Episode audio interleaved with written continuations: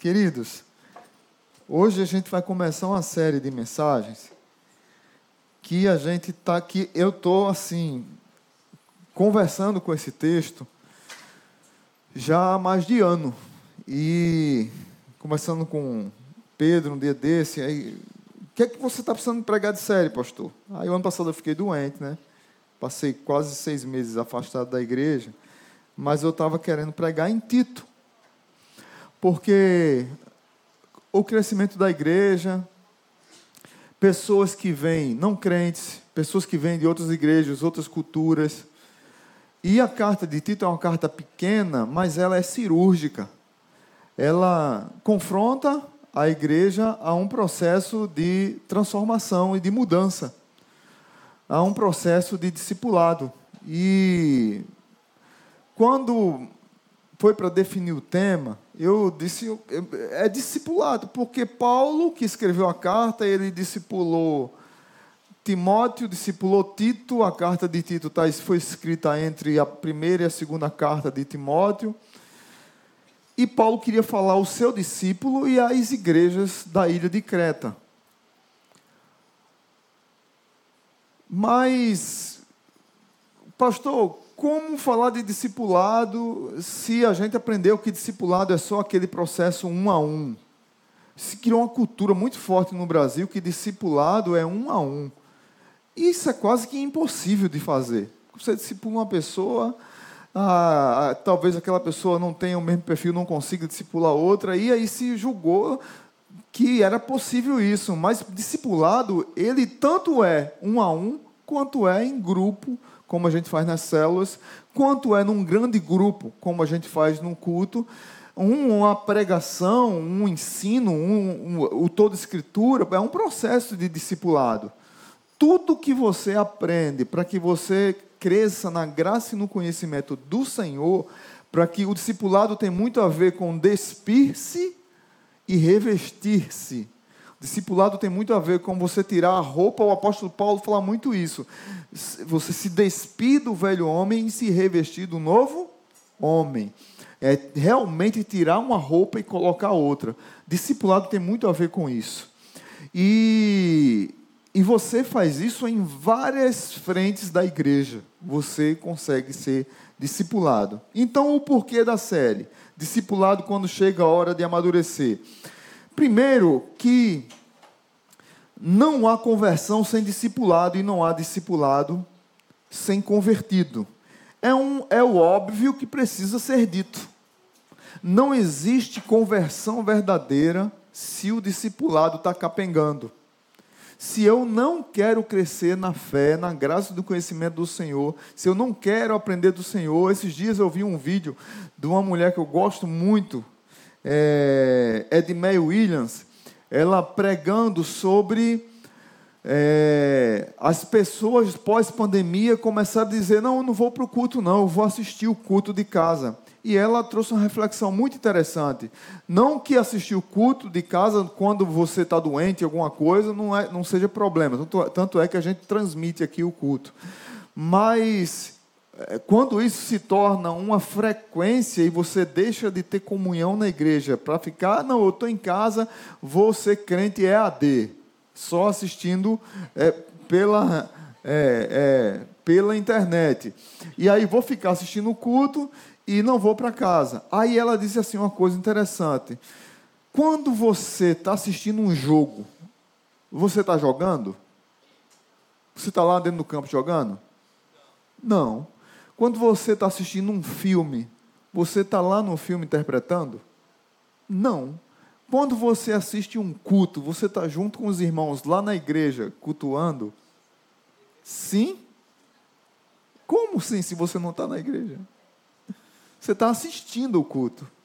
Você pode até estar tá em espírito e em verdade junto com a igreja, mas você não está na igreja. E aí se criou uma cultura cultura muito forte, do mesmo jeito que as pessoas saíram muito para festas, para baladas pós-pandemia, muita gente parou de vir para a igreja. Tem gente que sumiu mesmo. Kevin Van Roser escreveu um livro chamado Quadros Teológicos.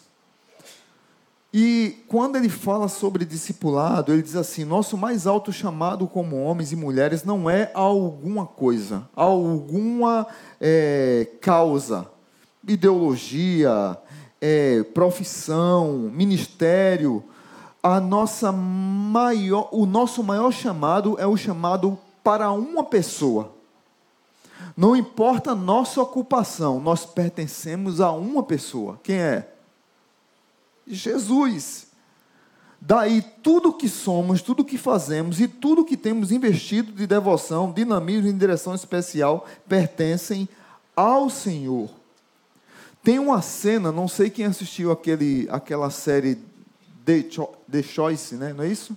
The Chosen, The Chosen, não sei. É isso aí mesmo. Quem sabe inglês fala bem alto aí.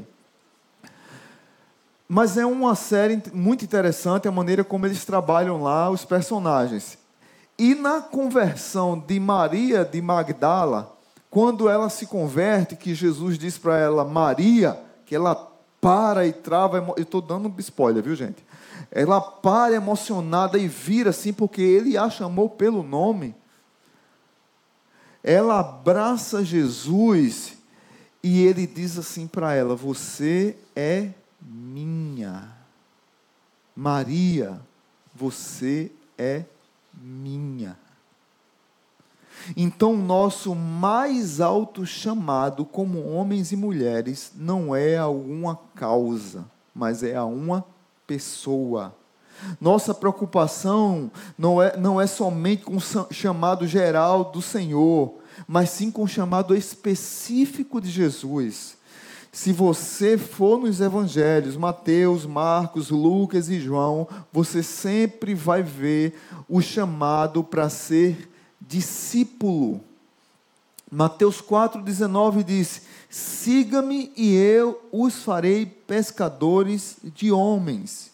Lucas 5, 27 e 28, não é o texto que a gente vai trabalhar ainda.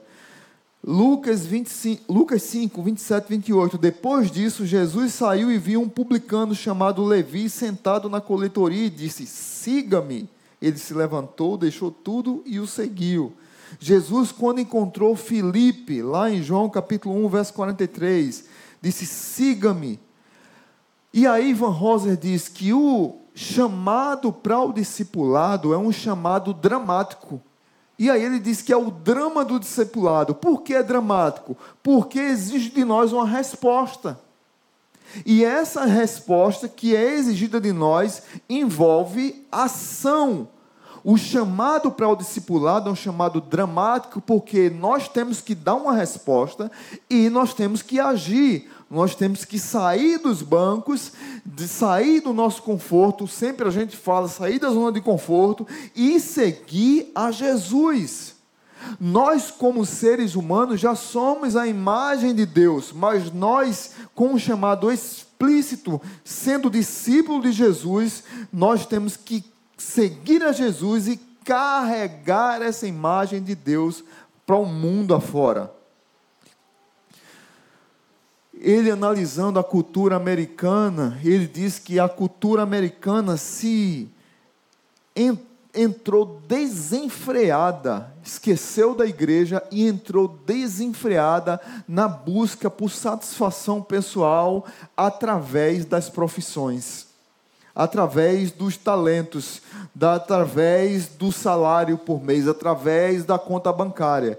E ele diz assim que a busca desempreada pela carreira tornou-se um bezerro de ouro a qual muitos habitantes da América devo devotam. E aí ele traz pesquisas para isso. Devoltam sua vida em casos extremos, sacrificam os filhos, sacrificam os casamentos. Esse seja talvez o sintoma mais predominante da deformação espiritual daqueles irmãos para muitas pessoas, muitas pessoas. Isso é, deve, se você chamar aqui, os psicopedagogos, os psicólogos da igreja vão, vão trabalhar isso. A quantidade de pessoas que estão traumatizadas porque não sabem a sua identidade. Elas confundem, as, confundem a sua identidade, do ser humano, de alguém resgatado e amado por Deus com a sua profissão. Tal poder que a profissão, tal poder que o ganhar dinheiro, tal poder que aquilo tem sobre aquela pessoa. E esse espírito consumista alimenta ainda mais isso. E aí ele continua e diz assim, em última análise, nossa cultura midiática contemporânea, saturada pelo mercado, forma indivíduos de espírito mesquinho que se importa mais consigo mesmo do que com os outros. Qual é a solução para isso? A igreja tem que pregar sobre formação espiritual. A igreja precisa ensinar que é resposta contínua a realidade da graça divina que nos molda em semelhança a Cristo. Por isso que nós precisamos pregar no poder do Espírito para a comunidade da fé continuamente ser transformada. Para você entender que a melhor parte da sua identidade é que você é um filho de Deus, que você tem um nome, que Jesus disse para você: não temas, que você é uma pessoa, é um ser humano que chora, que, chora, que sofre, que falha, que tem sucesso, mas que você tem uma identidade, a identidade de filho do Senhor. E aí eu queria trazer alguns alicerces hoje para a nossa vida. Peço que você abra lá em Tito. A gente vai refletir sobre alguns textos, alguns versículos, mais especialmente do verso 1 ao 4, a introdução da carta Alguns vão, alguns vão abrir o, no tablet ou no celular, mas quem vai abrir a Bíblia é lá no finalzinho, você pode vir de trás para frente. Apocalipse, você vem de trás para frente, você vai achar a carta de Paulo a Tito, depois de 2 Timóteo. E antes de Filemão, que é uma carta pequena, que só tem um capítulo. Amém? Podemos ler, verso 1 ao 4. Paulo, servo de Deus e apóstolo de Jesus Cristo, para levar os eleitos de Deus à fé e ao conhecimento da verdade que conduz à piedade. Fé e conhecimento que se fundamentam na esperança da vida eterna, a qual o Deus que não mente prometeu antes dos tempos eternos. No devido tempo, ele trouxe à luz a sua palavra por meio da pregação a mim confiada, por ordem de Deus nosso Salvador.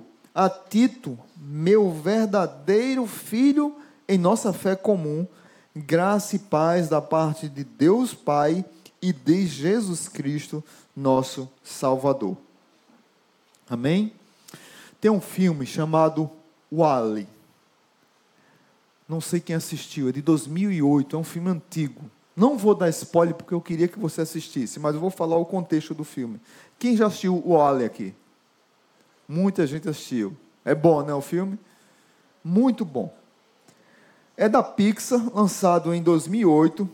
Ele oferece um comentário social bem incisivo, bem enfático, como muitos dos filmes de ficção científica. O ambiente da história é o futuro, mas que motivam uma preocupação ambiental bastante atual. O filme retrata o drama traumatizando, é, traumatizada de uma sociedade futura de consumidores que de tal forma acabaram com os recursos aqui na Terra. No processo criaram tanto lixo, tanto lixo, que não é a escuridão que cobre a Terra são pilhas e pilhas de entulhos. Em contraste com o herói robô, o Wally é quem faz a reciclagem desse devastador lixo. De fato, há tanto lixo na Terra que toda a humanidade tem de ir para o espaço em busca de um novo lugar, uma nova terra para viver. Um novo mundo com novas matérias-primas para consumo. É difícil achar um bom planeta, porque velhos hábitos sempre voltam facilmente. O povo saiu da terra, foi morar em outro lugar, em outro planeta, durante 700 anos vivendo a bordo de uma aeronave. Todas as tarefas foram automatizadas e não há jardim para cultivar, não há coco para ser tirado da, árvore, não há uma manga rosa, uma manga rosa bem bonita que você olha, que um, um professor meu do seminário dizia que o fruto que Eva caiu foi uma manga rosa. Porque ela é cheirosa, atraente aos olhos e é grande e bonita. E aí ele ficava brincando, dizendo que era uma manga rosa. Realmente, manga rosa, quando você passa perto dela, é cheirosa demais. E nessa terra que os seres humanos foram, eles passaram 700 anos vivendo em cima de, sentado numa poltrona, apenas com controle remoto, e se tornaram consumidores de modo integral. Não fazem nada além de comer e desfrutar da mídia não social. Estão inchados demais para se levantarem de suas cadeiras de repouso. Aí um crítico do cinema disse o seguinte: que o filme apresenta os seres humanos como obesos consumidores infantis que gastam seus dias em cadeiras de repouso flutuante, assistindo a anúncios na tela de computadores, em outras palavras, são americanos. Um crítico americano falando da América mesmo.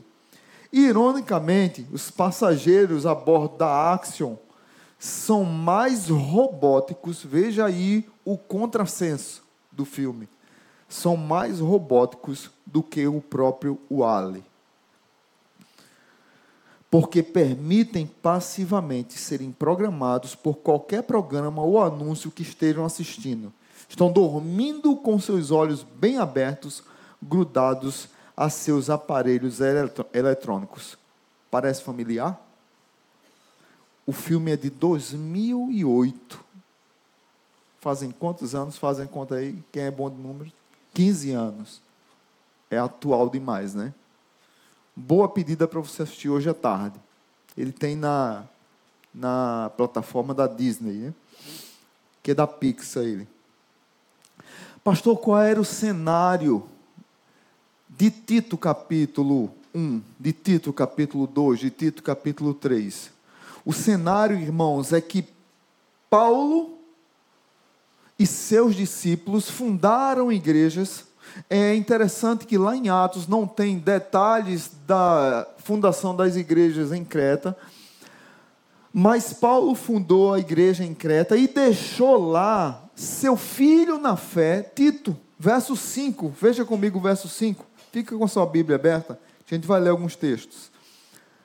A tarefa de Tito em Creta, versículo 5 diz: A razão de tê-lo deixado em Creta foi para que você pusesse o quê?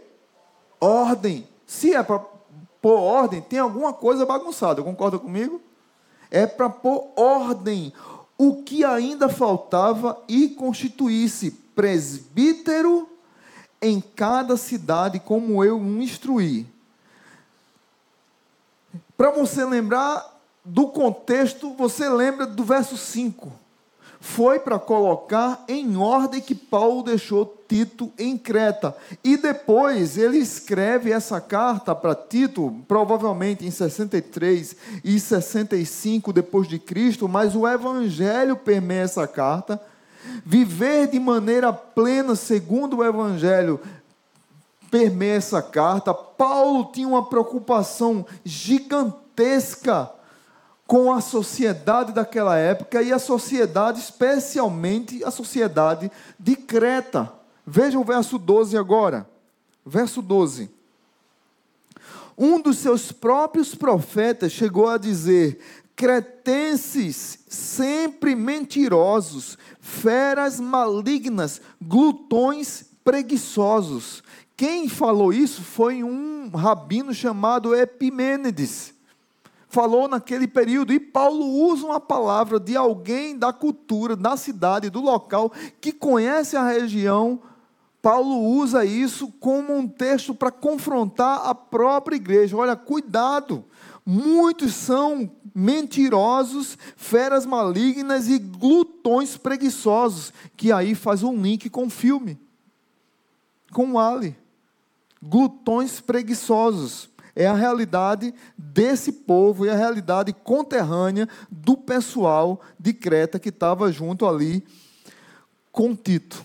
E aí, algumas perguntas para nós.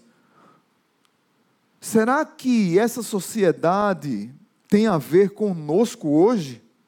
Como sobreviver de maneira correta, disciplinada, de maneira discipulada pelo Senhor numa sociedade que tem muito a ver com a sociedade de Creta.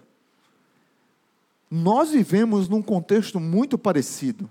A, a, como diz alguns filósofos, a sociedade não mudou, é a mesma coisa. Como viver a vida plena numa situação assim? Será que a carta de Paulo a Tito vai nos ajudar? Eu acredito que sim. Nas próximas sete semanas, eu creio sim que vai nos ajudar muito. Tito era companheiro de Paulo, filho na fé. Você pode anotar isso. A gente vai mandar também um roteiro depois para as células. Havia problemas naquela região. Tito tenha que ter coragem, ele era uma pessoa saudável, diferente de Timóteo, que tinha problemas de saúde.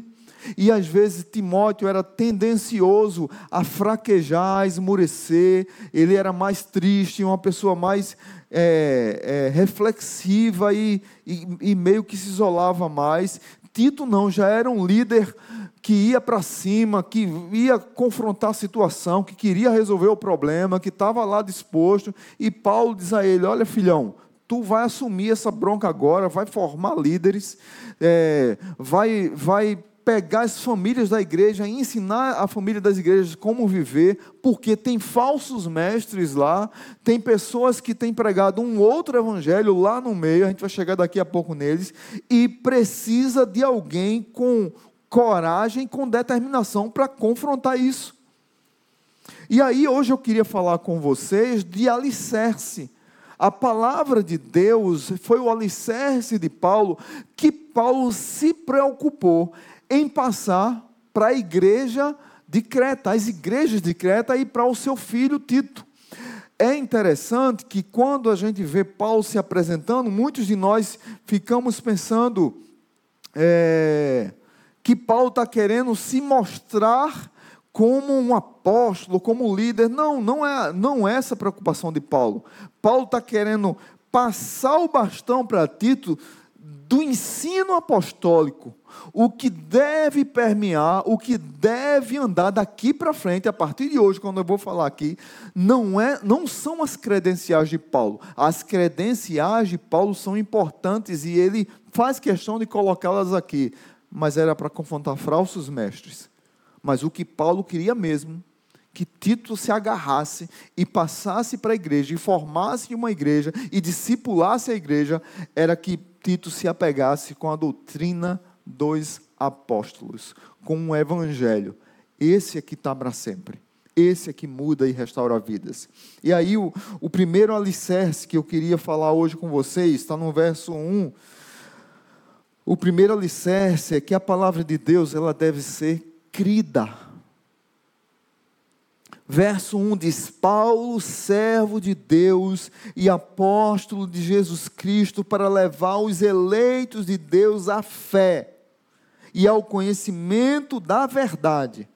A preocupação de Paulo em apresentar suas credenciais não era para querer dar uma carteirada nos crentes. A carteirada que Paulo queria dar era nos falsos mestres. Mas o que Paulo queria que ficasse no coração de Tito é a palavra da verdade. Levar os eleitos à fé. Essa carta, ela era para ser lida nas igrejas de Creta, como Paulo escreveu para Timóteo, para as igrejas em Éfeso. Os pergaminhos chegavam lá e tinha pessoas que olhavam os pergaminhos e, e rep, copiavam e faziam outros pergaminhos e essas cartas eram espalhadas. Hoje não, hoje a gente pega um e-mail ou WhatsApp, escreve uma mensagem rapidinho, a gente se conecta com o mundo todo. Antigamente não era assim. Antigamente os, os, é, amanuenses, as pessoas que escreviam, escreviam em pele de animal e tinha todo um processo para escrever, para copiar, e chegava na cidade, tinha um grupo lá que copiava para passar para outras pessoas. Era um trabalho árduo, mas Paulo, ele escreve entendendo e se apresentando como um servo de Deus. Ele diz: Paulo, servo de Deus. E aqui tem duas situações: uma de humildade, reconhecendo-se como escravo, a palavra servo aqui é a palavra escravo. Eu sou escravo de Deus, Paulo está dizendo, e também denota, denota orgulho. O orgulho no sentido de que quem era considerado como servo de Deus no Antigo Testamento eram os patriarcas, os profetas, os reis. Os profetas é, eram tidos como servos de Deus, escravos do Senhor. Paulo está dizendo: Eu sou um escravo do Senhor, eu sou um servo do Senhor. E quando eu transmito a palavra para você, Tito, quando eu apresento a você o ensino apostólico que eu fui comissionado pelo Senhor, quando eu apresento a você a doutrina do próprio Jesus que me ensinou, eu estou ensinando a palavra que deve ser crida pelos eleitos de Deus. Eu não vou nem entrar nessa questão de eleitos de Deus, porque tem gente que é, é, briga que é arminiano e tem gente que é calvinista. Eu não vou entrar nessa briga, não, porque deixa os crentes brigar por isso. Eu já passei dessa fase. Uma coisa eu tenho certeza: Deus elegeu e o homem tem a sua responsabilidade. A salvação vem do Senhor e o homem tem que crer pela fé que foi dada pelo Senhor. Spurgeon dizia que tinha que a soberania de Deus e a, a soberania de Deus e a liberdade humana são duas linhas do trem. O trem vai andando e a gente não sabe onde essa linha vai dar. Um dia a gente resolve isso. Mas tem as duas. E Spurgeon era extremamente calvinista. Eu gosto da, do que J.I. Packer diz num livro chamado Evangelização e a Soberania de Deus. J.I. Packer diz que nós temos que pregar, nós temos que pregar e orar como arminiano, e nós temos que crer como calvinista pregar como arminiano, porque a gente prega para que, ah, Senhor, que a minha família se converta, que a minha família se derrame na presença do Senhor, que a minha família entregue o coração ao Senhor. A gente ora por isso e prega efusivamente isso. Mas no coração a gente crê como calvinista. Não foste vós que me escolheste, eu que escolhi a vós outros. Então a gente não vai entrar nessa briga, amém? Vamos passar disso. A gente já passou disso. O propósito de Paulo nessa apresentação é confrontar os falsos mestres, constatando sua vocação divina para o apostolado com a autoridade que esses falsos mestres conferiam a si mesmos.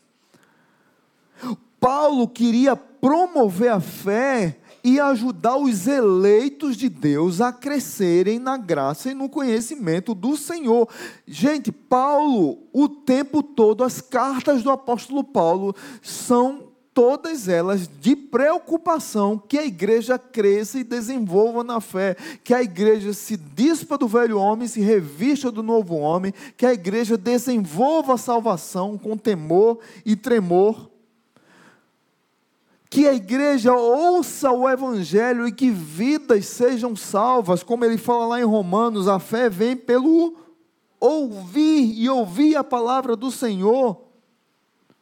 E para ela ser ouvida, alguém tem que pregar, então a igreja tem que formar líder, a igreja tem que ter uma preocupação de formação espiritual, de transmissão da escritura, de discipulado, de ensino. A igreja tem que estar o tempo todo, seus líderes imbuídos neles mesmos, crescerem na fé, quanto ajudar outros a crescerem na fé. Mas os líderes precisam não só crer, a igreja não precisa só, não tem que só crer na palavra a igreja também tem que conhecer a palavra. E ainda no verso 1, Paulo diz assim: Paulo, servo de Deus, apóstolo de Jesus Cristo, para levar os eleitos de Deus à fé e ao conhecimento da verdade, que conduz à piedade. Crente que não quer conhecer o manual de instrução da sua vida, vive atrapalhado, crendo em qualquer coisa, menos na palavra. Crente que não quer conhecer a Bíblia, mas quer ouvir falsos mestres todo dia, como eu venho tocando aqui essa tecla, eu, tanto eu quanto Paulo quanto Pedro, a gente vem tocando nessa tecla. Aqui a gente fica triste, que a gente estuda, a gente se debruça, a gente ora, a gente planeja, a gente chega aqui para pregar, aí na segunda-feira os crentes estão compartilhando mensagens de falsos profetas. Literalmente falsos profetas.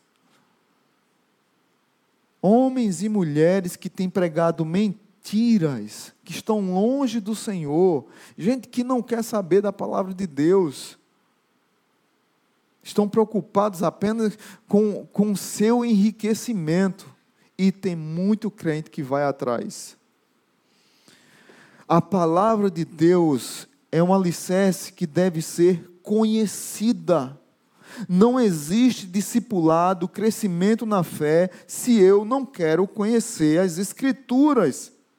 E é muito importante destacar aqui para vocês que fé e conhecimento são duas características que andam de mãos dadas. Eu tenho fé, amém, e eu tenho conhecimento.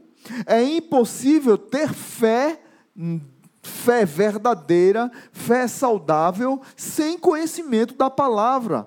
A fé bíblica, a fé evangélica, não é uma fé baseada em misticismos, em cegueira espiritual. A fé é saudável, é consciente, baseada no conhecimento da verdade bíblica. Romanos capítulo 12, verso 1, 2 e 3 fala sobre isso. A fé tem que ser saudável, a fé é racional. Não é a fé louca. Ontem, ontem mandaram para mim um vídeo, disse, Marcelo, olha mais um aí que surgiu. Aí eu disse, vou lá ver, né? Um vídeo rápido, dois minutos. Uma igreja lotada e um, um cara ajoelhado, é, falando as palavras lá malucas e assim, pisando, pisando, pisando, pisando, pisando. E os crentes começaram a pisar, todo mundo pisando, todo mundo pisa, pisa, pisa, pisa, pisa. Daqui a pouco aquele homem começou, tá, deve estar tá pisando na cabeça da serpente, né? Só um, estão no lugar de Jesus, né? Aí daqui a pouco aquele cara começa a urrar, dá grito, uh, uh, e todo mundo, uh, uh, eu, meu Deus do céu, era um culto evangélico. Era um culto evangélico. Mas tem crente que, quer ser, que é sincero, mas é errado. E aí não pergunta, não estuda, não se debruça na palavra e, e compartilha mensagens como daquela mulher, falsa mestre, Valnice Milhomes. Uma mulher que foi desmascarada faz mais de 40 anos. Tem livros publicados denunciando as mentiras que aquela mulher pregava. Ela teve um câncer, se internou no hospital particular, se escondeu, não deixou ninguém ver, porque ela dizia que crente não pode ficar doente. Aí tem crente que fica hoje ouvindo uma mulher como essa e repostando mentiras que ela prega. Aonde é que a gente vai parar, gente? Se você não quer conhecer a palavra de Deus, tem, tem um falso profeta que está vindo para Natal esses dias agora. É, a entrada é 280 reais mais um quilo de alimento, porque ele é generoso com as pessoas pobres. 280 reais é a entrada. E não é num Riachuelo, é no centro de convenções, que cabe mais gente. E tem crente aqui da igreja que vai. Não merece uma pizza? Uma pizza. Vai cear, né? Passear, é. Passei caro, né? Minha mãe dizia que merece uma pizza com cipó de goiaba e depois um banho de sal. É triste, gente. É triste você estudar a palavra de Deus, se dedicar, se debruçar, orar e não ver os crentes interessados em crescer e conhecer a palavra. Paulo diz: a palavra tem que ser conhecida dos eleitos. Aí você vê porque Paulo ataca os falsos mestres. Vê comigo o verso 10. Capítulo, Tito capítulo 1, verso 10. Pois há muitos insubordinados que não passam de faladores e enganadores, especialmente os do grupo da circuncisão. Eles queriam que o pessoal se convertesse e obedecesse à lei mosaica de circuncidar o oitavo dia. E no caso, quem não era circuncidado, se conver... é, ser circuncidado na idade adulta mesmo. Paulo diz: não precisa disso. Quem recebeu Jesus já é circuncidado. Paulo fala isso lá em Colossenses. Espiritualmente, quem recebeu Jesus já está circuncidado. Então não precisa circuncidar de novo. Verso, verso 14, veja comigo, verso 14. E não deem atenção a lendas judaicas, nem a mandamento de homens que rejeitam o quê? Qual é a verdade que Paulo estava pregando? O Evangelho. Paulo estava pregando o Evangelho, os falsos profetas estavam na igreja pegando uma mentira, e a igreja, muitos deles sendo seduzidos pelos falsos mestres. Não existem dois evangelhos. Paulo, quando escreve a igreja, a, a, a carta à igreja da Galácia, ele diz: Quem vos fascinou, ó Gálatas insensatos, estão pregando outro evangelho e vocês estão sendo seduzidos. Quem foi que fascinou vocês? Não existe outro evangelho. Tem um outro evangelho crescente no Brasil, o evangelho progressista meus irmãos, fuja disso. Tem crescido com força liberalismo teológico. As, os falsos mestres começam com palavras sedutoras. Será que Jesus ressuscitou mesmo? Será que Jesus nasceu de uma virgem? Que história mais assombrada, né? E esses mestres vão dizendo assim: a Bíblia talvez precisa ser atualizada. A Bíblia precisa ser reescrita, porque ela não fala com a geração de hoje. E aí tem crentes que gostam disso, sabe? Que ficam felizes com isso. A igreja é para todos e não precisa de mudança. A igreja é para todos, mas a igreja não é para tudo. A igreja tem que receber todos, mas a igreja não aceita tudo. Deu para entender? Isso é discipulado. Mas os falsos mestres dizem: não, a gente muda a Bíblia para que todos cheguem aqui na igreja e fiquem me, do mesmo jeito que estão. Isso é falso evangelho, isso é outro evangelho. E tem gente que está caindo nessa onda. Por isso que é uma preocupação pastoral nossa em pregar uma série como essa. E por último, o último o primeiro alicerce precisa ser crida, segundo alicerce precisa ser conhecida a palavra, e terceiro e último alicerce, a palavra precisa ser vivida. Paulo diz: no final do verso 1, para levar os eleitos de Deus à fé e ao conhecimento da verdade, que conduz ao quê? A piedade. Fé e conhecimento se fundamentam na esperança da vida eterna, que começa já agora. Mas ela foi, como diz aqui no texto, ao qual Deus que não mente prometeu antes dos tempos eternos. Quando eu entrego a minha vida a Jesus, quando Jesus me salva, a vida eterna começa naquele momento. Sou nova criatura, eis que as coisas velhas passaram e tudo se fez novo, mas eu vou agora crescer na fé para ter uma vida de piedade. Uma vida de piedade é uma vida de santidade.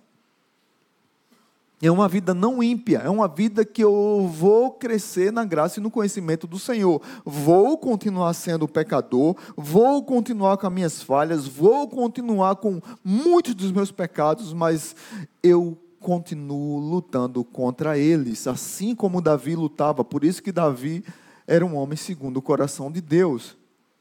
Não era por causa de Davi, era por causa de Deus. Davi se rendia sempre. É, Senhor, eu sou pecador, eu sou falho. Nós precisamos viver a palavra de Deus de fato e de verdade para que as pessoas lá fora possam enxergar a luz do Evangelho em nossas vidas. A ideia aqui é levar os crentes a uma vida piedosa, transformada, uma vida santa, que informa e transforma. Não uma vida de impiedade. Lá em Creta, estavam pessoas tendo uma vida devassa. Veja o verso 12. Verso 12: Um dos seus próprios profetas chegou a dizer: Cretenses sempre mentirosos, feras malignas, glutões, preguiçosos. Tal testemunho é verdadeiro, portanto, repreenda-o severamente para que eles sejam sadios na fé. Aí vai agora lá para o verso 16. Verso 16. Eles afirmam que conhecem a Deus, mas por seus atos o negam. São detestáveis, desobedientes e desqualificados para qualquer boa obra. Na igreja tinha gente que tinha duas agendas. Duas agendas. E Paulo diz a Tito: você tem que pregar com veemência, com força, tem que chamar para a santidade, tem que chamar para o arrependimento dos pecados, tem que chamar para se quebrantar na presença do Senhor. Paulo não queria apenas plantar a igreja e contar quantos números de quantas pessoas se converteu. Paulo tinha preocupação de conversões, sim, mas que eles não parassem na conversão, que eles fossem formados e se tornassem discípulos de Jesus. Por isso que os alicerces da palavra de Deus, a palavra tem que ser crida, a palavra tem que ser conhecida, a palavra tem que ser vivida. Nos leva a uma vida diferente e as pessoas lá fora possam olhar para nós não como meros frequentadores de igreja, mas sim como os discípulos de Jesus. Talvez nós precisamos fazer uma reflexão, e eu quero encerrar com duas questões aqui. Uma, uma frase de C.S. Lewis, do livro Cristianismo Puro e Simples.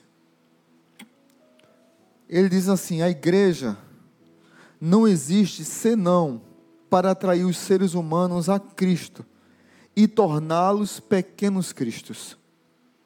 Se ela não estiver fazendo isso, todas as catedrais, o clero, as missões, os sermões e até mesmo a própria Bíblia não passarão de mera perda de tempo.